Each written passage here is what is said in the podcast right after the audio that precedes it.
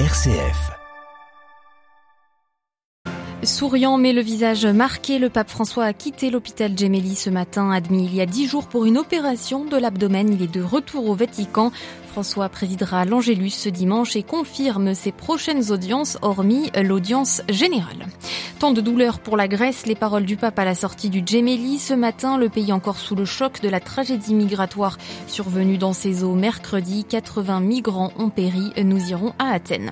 Des frappes russes sur Kiev en pleine mission de médiation africaine dans la capitale ukrainienne. Quatre chefs d'État africains vont écouter les deux parties du conflit pour tenter une nouvelle voie vers la paix. En RDC, un million de nouveaux déplacés en six mois. L'Organisation internationale pour les migrations s'inquiète de leurs conditions humanitaires dans l'est du pays. Radio Vatican, le journal Delphine Allaire. Bonjour, le pape est de retour au Vatican. Il a quitté ce matin peu avant 9h l'hôpital Gemelli, à peine dix jours après son opération de laparotomie le 7 juin dernier.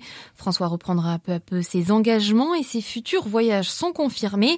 C'est un Saint-Père visiblement bien rétabli qui est sorti de l'établissement hospitalier Adélaïde Patriani. Oui, Delphine, le pape, le visage marqué mais souriant et paisible sur un fauteuil roulant a franchi vers 8h45 la porte de sortie. Une foule l'attendait dehors, patients, médecins, infirmiers, nombreux journalistes et caméramans. C'était, il faut le dire, la cohue, mais le Saint-Père a pu saluer quelques personnes et s'exprimer sur le dramatique naufrage qui a coûté la vue, la vie à plus de 80 migrants hier au large de la Grèce. Tant, tant de douleurs a-t-il regretté avant de monter à bord d'une Fiat blanche.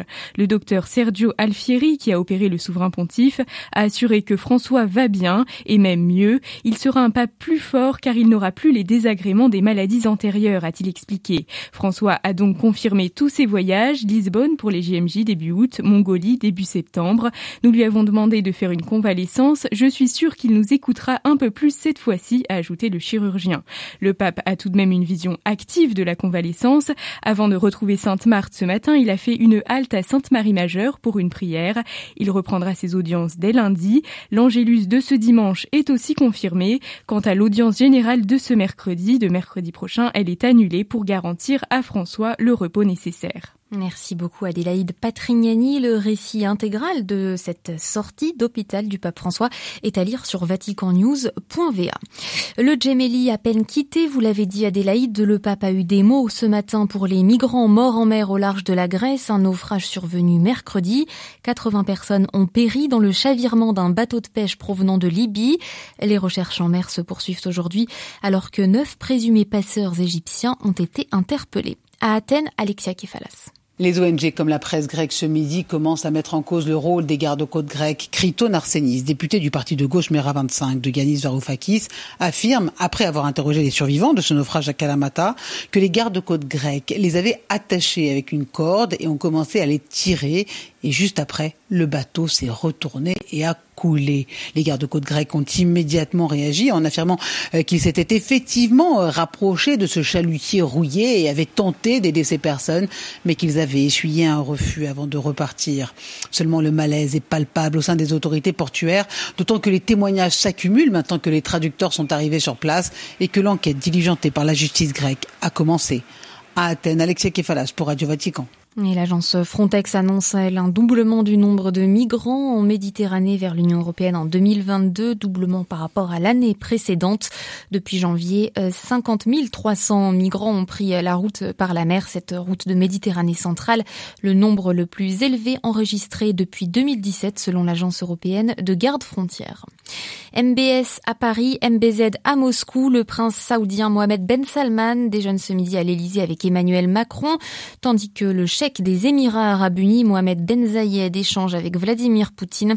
Un entretien en marge du Forum économique de Saint-Pétersbourg où le dirigeant des Émirats a été remercié par le chef du Kremlin, notamment pour son rôle dans les échanges de prisonniers entre la Russie et l'Ukraine, mais aussi entre Moscou et Washington. La Russie active sa diplomatie aussi au niveau ecclésial. À Rome, le numéro 3 du Saint-Siège, le diplomate britannique Monseigneur Gallagher, a reçu hier le numéro 2 du patriarcat de Moscou, le métropolite Antoine, en charge des relations extérieures. Une nouvelle visite de travail pour ce responsable russe orthodoxe après celle qu'il avait effectuée en mai dernier. Il avait alors eu une conversation avec le pape François.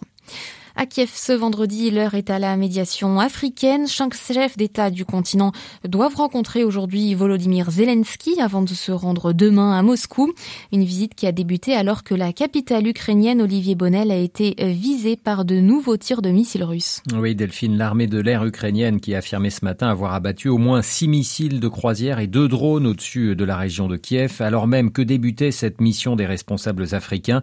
Le ministre ukrainien des Affaires étrangères y voit un message de Moscou. Les missiles russes sont un message à l'Afrique. La Russie veut plus de guerre et pas de paix, a dénoncé sur Twitter Dmitro Kuleba tout à l'heure, qui a évoqué aussi la plus importante attaque de missiles contre Kiev depuis des semaines.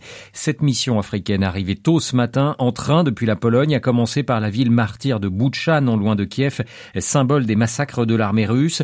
Sont présents en Ukraine les présidents sud-africains, sénégalais, zambiens et comoriens qui président depuis le mois de février l'Union africaine, mais également des responsables d'Égypte, du Congo ou de l'Ouganda.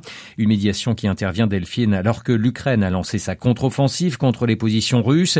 Le sens de cette mission est d'ouvrir un espace de dialogue supplémentaire et permettre, permettre de faire entendre la voix de l'Afrique dans cette guerre, même si beaucoup restent sceptiques quant à son influence réelle sur la tournure des événements. En temps d'escalade du conflit, la recherche d'une solution de paix doit être parallèlement accélérée, déclarait encore hier le président sud-africain Cyril Ramaphosa dans un communiqué. Mission délicate pour euh, lui, réputé, réputé pardon, proche de Moscou. Cette délégation africaine, Delphine, sera reçue demain par Vladimir Poutine. Merci Olivier Bonnel. Et la chef de la diplomatie française, Catherine Colonna, est-elle en Afrique du Sud justement pour évoquer l'Ukraine? Elle discutera avec Cyril Ramaphosa, le président sud-africain, dès son retour de Russie. Sur le sens même de cette médiation africaine, ce sera euh, en début de semaine prochaine. Plus de 400 civils tués entre janvier et mars selon l'ONU. Triste bilan au Soudan du Sud, expliqué par les violences intercommunautaires essentiellement. Ces cas euh, contre les civils ont augmenté de 12% dans le plus jeune pays du monde. C'est ce que rapporte la MINUS, la mission onusienne au Soudan du Sud, euh, qui compte pas moins de 17 000 euh, militaires. Et puis au Soudan voisin, l'ONU veut que les meurtriers du gouverneur de l'État du Darfour rendent des comptes. C'est ce qu'affirme aujourd'hui le Haut Commissariat aux droits de l'homme. Il pointe lui aussi du doigt, tout comme Washington, les forces paramilitaires dans cet assassinat. Euh, au Soudan toujours, l'UNICEF alerte elle sur le million d'enfants déjà déplacés par la guerre civile, parmi eux 270 000 au Darfour, un bilan compté sur seulement deux mois. Les enfants qui représentent plus de la moitié de la population euh, du Soudan qui compte 45 millions d'habitants. Les phénomènes de déplacement de population touchent aussi la RDC, un million de personnes ainsi recensées pour 2023 par l'OIM, l'Organisation internationale pour les migrations à cause cette fois des violences ravageant l'est du pays. Augustin Moussanguet. Selon l'Organisation internationale pour les migrations, la recrudescence de l'insécurité à l'est de la RDC, principalement au nord Kivu, en Ituri, a mis à la rue près d'un million de personnes depuis le début de cette année. Son estimation fait état de près de 6,1 millions de personnes déplacées à l'intérieur de la RDC, une augmentation d'environ 17% par rapport à octobre 2022. Dans un pays d'environ 100 millions d'habitants, 26 millions de personnes, dit l'OIM, seraient en besoin d'aide humanitaire. C'est le cas des milliers de déplacés de guerre du M23 à Rutshuru et à Massissi au nord Kivu, qui vivent sans assistance humanitaire et qui meurent de faim et des maladies autour de la ville de Goma. Face à cette montée en puissance de l'insécurité au nord Kivu, le procureur de la Cour pénale internationale CPI a annoncé qu'il va procéder à l'examen préliminaire des crimes présumés commis à partir du 1er janvier 2022 dans cette province. Goma, Augustin Monsanguet pour Radio Vatican. Salve de nomination diplomatique au Vatican ce vendredi. Le pape nomme trois nouveaux nonces pour le représenter au Kazakhstan, au Pakistan et en Côte d'Ivoire. C'est le Colombien Monseigneur Mauricio Rueda Blez, jusqu'à présent sous-secrétaire de la troisième section de la secrétaire d'État qui officiera à Abidjan. Proche du pape François, il est l'un des hommes clés de l'organisation des voyages pontificaux.